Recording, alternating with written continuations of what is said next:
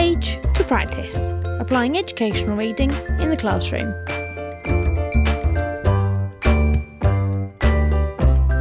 Join in the conversation using hashtag page practice podcast.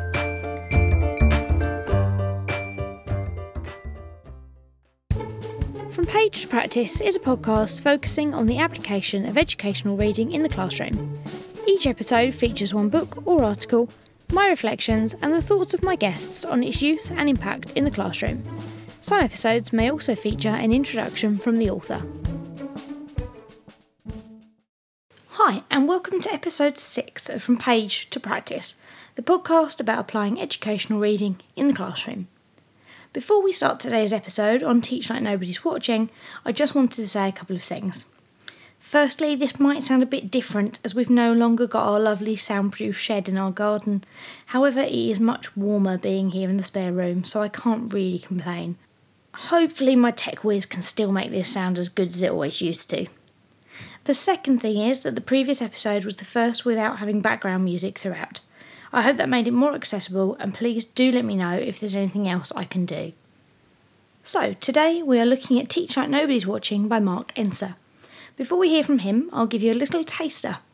In the introduction of the book, Mark notes that teaching is simple, but that doing these simple things well is complex, and that teaching has become overcomplicated. This book is all about how we can overcome these complications and just have the confidence to teach in the ways that we know work. So, without further ado, let's hear from Mark. You're listening to From Page to Practice.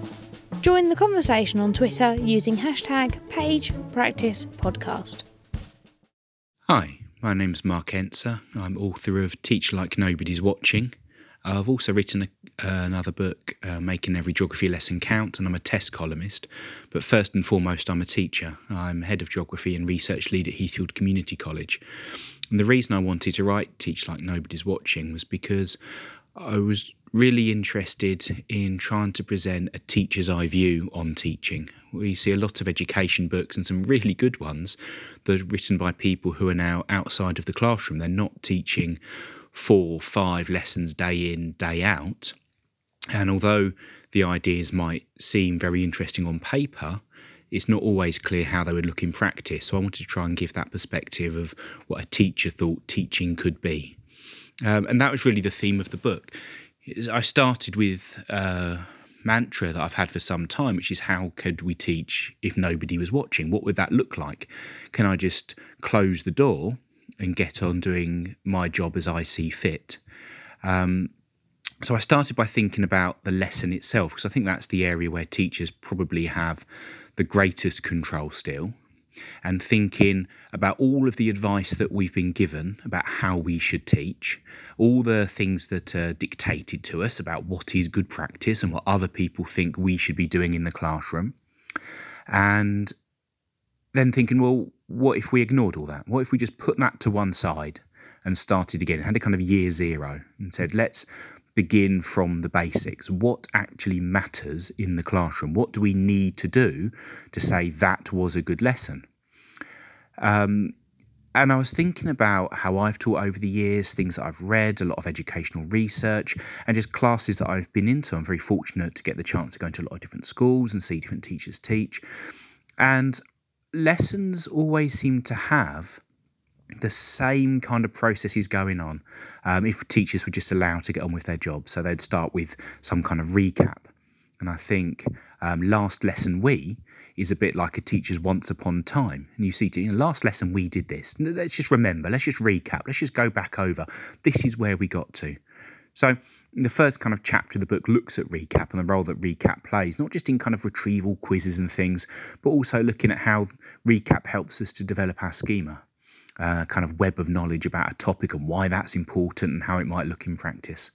And then the second part that you see kind of in any lesson where teachers just allowed to get on and teach is input and teachers teaching, telling people things, explaining things, trying to impart some kind of knowledge or understanding or demonstrating something they'd like their pupils to be able to do. So I was looking at again kind of what is the research on how to explain things carefully and explain things well and give different forms of input. What would that look like if we were just allowed to get on? Um, and then the next part of any lesson is some kind of application. You know, people have been told how to do something, given some input, given some information, and pupils need a chance to practice with it. So the next part kind of looks at what uh, that could look like, and again, kind of strips away some of the ideas of what we've been told applications look like in the past, with lots of kind of busy work, um, things where pupils are clearly doing kind of engaging activities, which may have a place, uh, but my classroom often won't because we want to focus on other things. And then finally, looking at feedback. So the kind of last chapter in the first part the kind of last part of any lesson really is some kind of feedback on how pupils did. You know, did, did it work? Did they learn the things we wanted them to learn? How can we know if they've learned what we wanted them to learn? And then how do we give them feedback on that in a meaningful way? And is there an alternative to just taking home piles and piles of books every weekend and carting them home and leaving them in the hallway and taking them back in the next week unlooked at with that strange kind of feeling of guilt? Is there something else we could do? So that part goes on to look at you know what effective feedback may may look like. So that's kind of the first part of the book, looking at the lesson. The second part goes on to look at the curriculum, because again, teachers have a huge amount of power over what is actually taught in schools, far more so than we sometimes give ourselves credit for. Even if we've been given a scheme of work, a program of study, either from a, a multi academy trust or from a head of department or you know something that feels imposed on us, how we deliver it, what we choose to focus on, what we highlight, what we spend more time on, is usually down to us in the classroom. So I wanted to kind of take quite a long look at some issues around curriculum, putting together a program of study, looking at the super curriculum, role of homework, role of fieldwork, issues like that. Um, and again, kind of a teacher's perspective on curriculum. And then the last part of the book's the shortest one, really, because it's looking at issues of whole school leadership. And I'm, I'm not a, a kind of senior leader, I'm a, I'm a middle leader. Um, and I wanted to make sure that I had the perspective of senior leaders in there who have tried to put some of these ideas into place in their schools, who've encouraged teachers to teach like nobody's watching, who've enabled that to happen and made this all possible. So the last part really looks at how school leaders can support teachers to teach like nobody's watching with some case studies from a range of some you know really um, interesting uh, senior leaders from a range of different schools giving their views so got people like steve adcock from united learning in there or kate obridge and tom angus uh, from a primary school in Crowborough. Um, wife Zoe Enser, uh, she's in there as well as a senior leader talking about CPD. Um, so all these kind of experts in their field with, with their experience of school leadership talking about how school leaders can allow all of this to happen. So that's kind of the book really um, how we can teach like nobody's watching. Um, hopefully if you've had the chance to read it you found it useful. Um, always keen for feedback and to know what people have done with the book whether they've found those things they'll be able to put into place. If there's things they haven't be interesting to know why. Um, and i'd love to hear people's thoughts and thank you very much for this opportunity to talk about it. Thank you, Mark, for that really useful overview, which hopefully tells everyone a bit about the, what the book is about, but without giving too much away. Now we're going to hear from the readers about their key takeaways from the book. First, we'll hear from Rachel Ball, who's returning to the podcast, then a new voice from Morgan Price, and finally another returning voice, Martine Ireland. Remember, if you'd like to contribute to any later episodes, you just need to tweet at hashtag page practice podcast, DM me on Twitter at BexN91, or fill in the form at learninglinguist.co.uk forward slash page practice podcast. You're listening to From Page to Practice. Join the conversation on Twitter using hashtag page practice podcast. Hi. My name's Rachel Ball.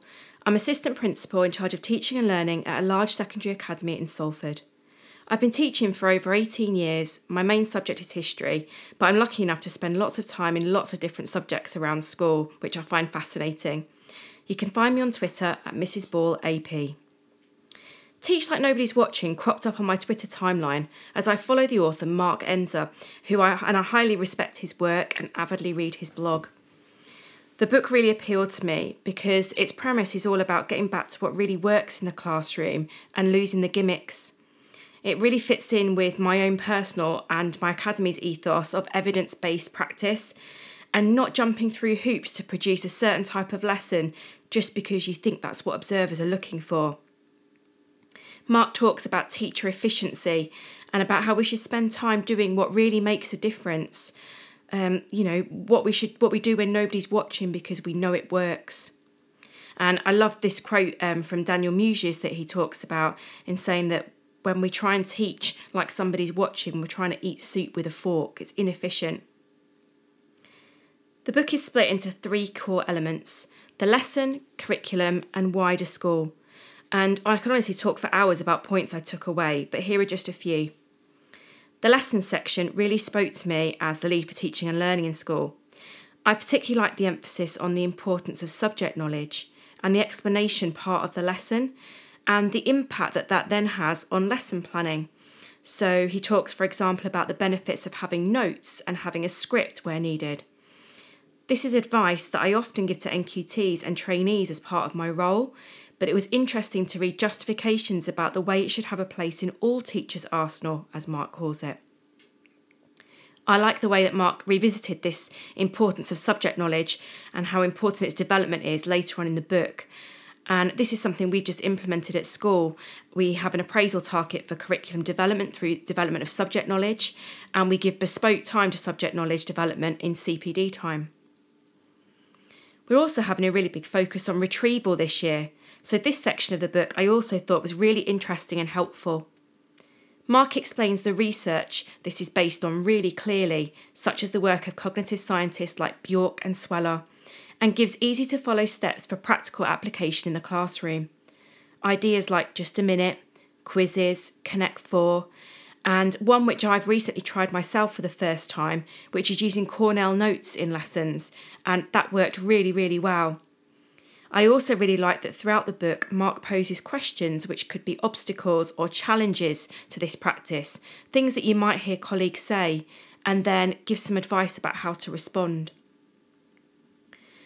In addition, as a school which has just moved away from written feedback to a verbal and whole class feedback approach, the chapter on feedback was also great to read, confirming the research and the benefits to teacher effectiveness. For example, not writing the same comments in books repeatedly, but stopping when you've read those books and reteaching the misconceptions instead. Mark's, Mark calls the old process of marking the marking madness and suggests some really detailed practical ways that you can feed back to the whole class more effectively. This is something we're really working on as a school, so there were some great examples there. I really like the challenge at the end of the book to throw away the fork that we talked about earlier and grab your own spoon. It's about the challenge of learning what the evidence says really makes the difference and adapting it to work for your subject and your context, and then just teaching like nobody's watching you or judging you. I would highly recommend this book for any teacher or school leader, and I learnt a huge amount by reading it. Thanks, Rachel. Rachel's picked some really interesting points from the book, and it's great to hear about that subject knowledge focus that her school has. And hopefully, Rachel's contribution there has whet your appetite with a number of strategies that you'll need to read the book to fully understand. You're listening to From Page to Practice. Join the conversation on Twitter using hashtag PagePracticePodcast. Hi, I'm Morgan. I'm a French teacher in secondary school in London. I currently also co lead on teaching and learning. Uh, I tweet from at Monsieur P French on Twitter. The title of this book, and Teach Like Nobody's Watching, refers to the idea of giving up charades that um, teachers might feel they have to put on for the purposes of observations uh, and accountability measures. It's against the idea of creating evidence just because you know that somebody's going to look at it. And in fact, in the intro and periodically throughout, the author Mark Enser mentions fads.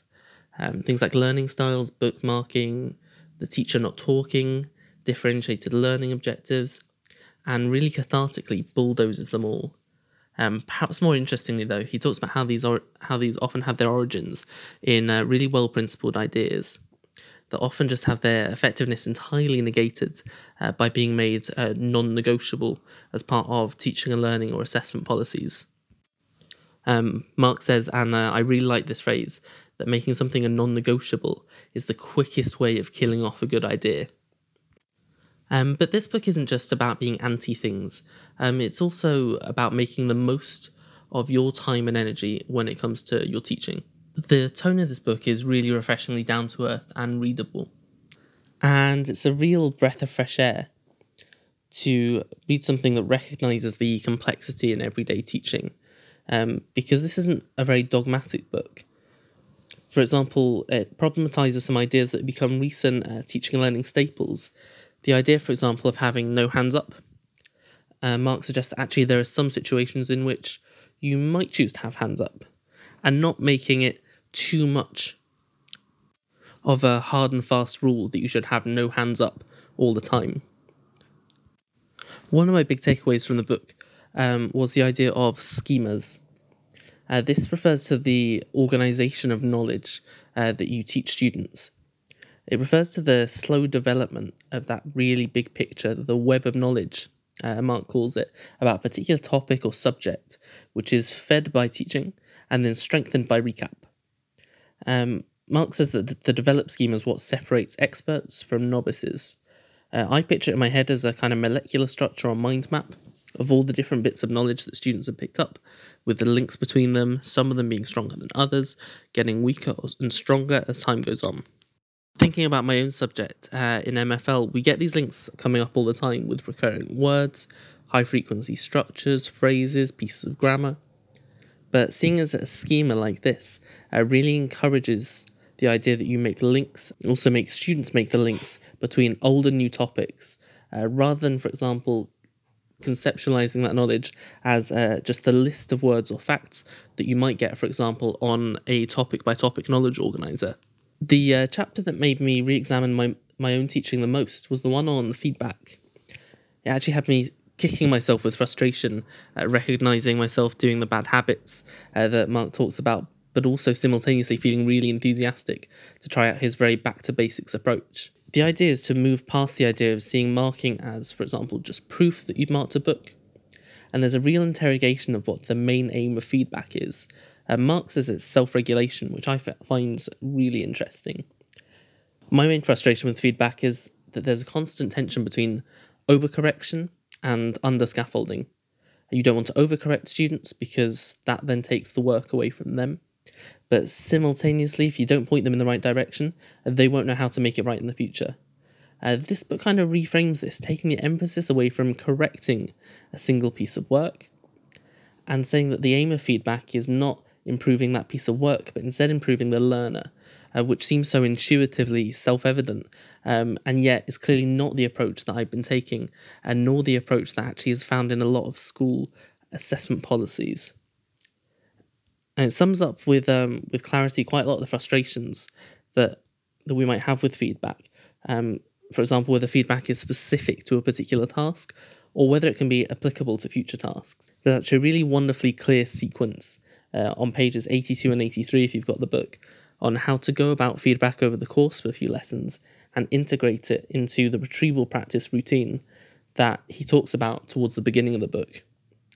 From this, I can see myself reducing the amount of active correction and annotation I'm doing on pupils' work, freeing up that time rather to build up a repertoire that I add to over the course of the year of all the common mistakes, misconceptions that I'll test pupils on periodically to make sure that they really got it. Because as Mark says, the aim of feedback should be improving the learner and not the work. There's also some interesting ideas about rank order marking, in which you put students' work from the best to the worst, giving everyone a better idea of how each pupil is doing relative to the others. I'd be really interested to see how this works in practice. Um, it runs contrary to the way a lot of schools run, so I'd be interested to see if this has been put into place in any schools.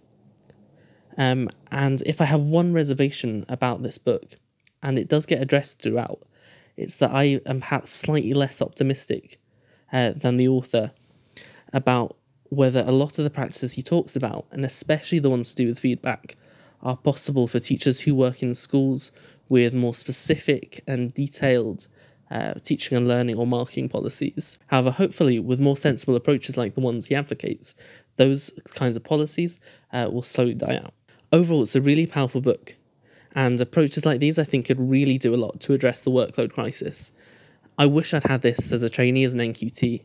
Um, I might be speaking for myself, but I imagine for a lot of others when I say that a lot of practices that are taught to early career teachers are assumed very uncritically. and are often quite contradictory.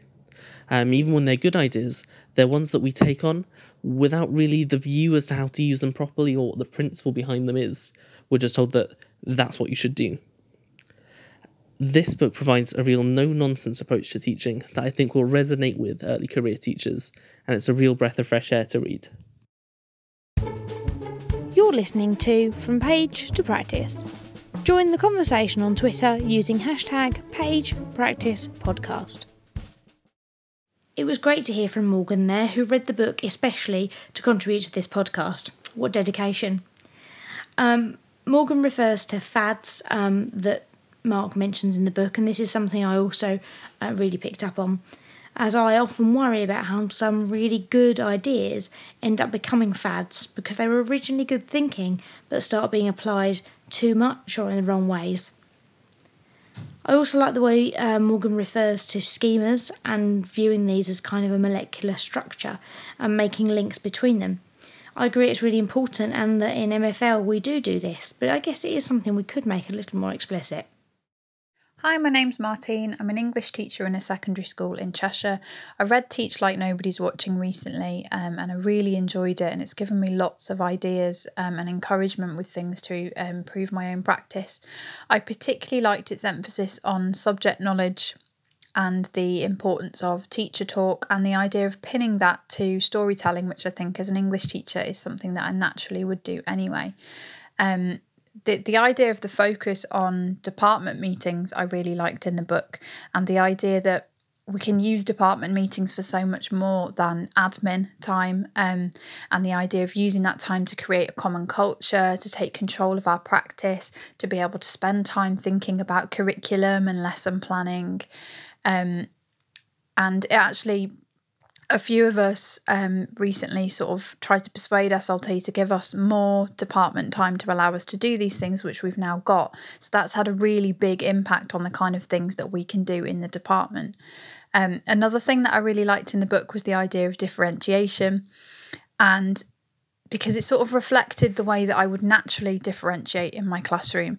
I can remember loads of times over my teaching career being encouraged to, you know, provide different worksheets, provide choice of task, provide different learning styles. And I've always sort of felt that that isn't the best way to approach it in my classroom and that I would naturally do more differentiation by outcome, much more subtle support. Um, and the book kind of confirmed that um, which was really helpful for me. There's a quote in the book that talks about um, if we differentiate the way that is put across in the book, that we meet the actual needs of the pupils in our classroom rather than trying to make the support obvious to an outside observer, which I really liked because it did really sum up the worries that I have sometimes about what we're encouraged to do and why you know, why are we doing it? Are we doing that form of differentiation because it's the best thing for the child? Same with, you know, things like PP intervention. Or are we doing something to make it obvious enough to someone that's looking?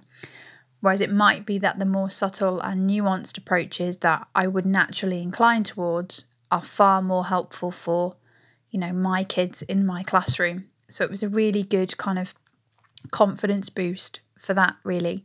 Um, that's kind of the underlying message that I got from the book. It was a real confidence boost for what I would naturally instinctively do. And, you know, we know that things like giving teachers agency, giving teachers control, giving them confidence in their own practice have a much greater impact on well being than things like cake and yoga sessions. You know, it is the idea of giving confidence in what we would naturally do that I really liked so much about the book. And I can see that it'll be one that I return to again and again if I ever need that boost um, and that kind of that affirmation that, yeah, I know my kids, I know what works, and that's more important than perhaps hoops I'm being asked to jump through and things I'm being asked to demonstrate for another purpose.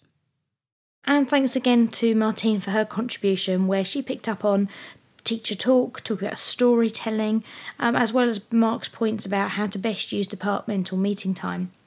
Martine also talked about differentiation and how that's an important topic, um, but how it can be done differently.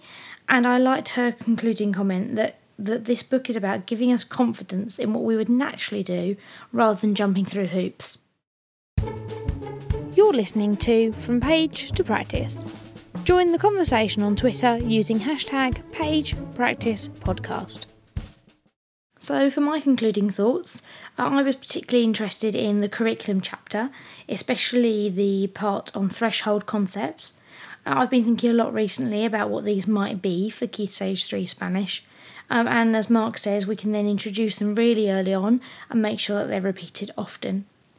Finally, the term the super curriculum seems to have passed me by completely, so that chapter was also an interesting read.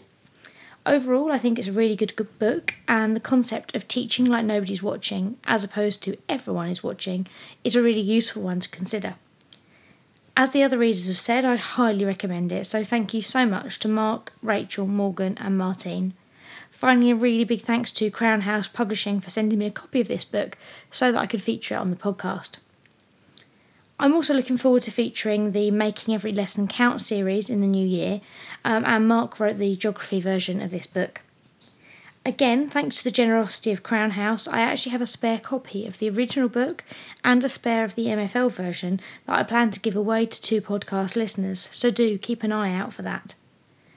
As per usual, I couldn't do this podcast without the contributions from other teachers, so thank you so much. The next episode is on Making It as a Teacher by Victoria Hewett, and then we'll take a little break for Christmas and come back in early January with The Science of Learning. You've been listening to From Page to Practice. Don't forget to join in the conversation using hashtag PagePracticePodcast. Alternatively, to suggest a book or article, or volunteer to contribute to an episode, visit learninglinguist.co.uk forward slash page practice podcast. Thanks go to Kevin MacLeod of Incompetech.com for use of the tracks Cheery Monday and Fuzzball Parade, which are licensed under Creative Commons.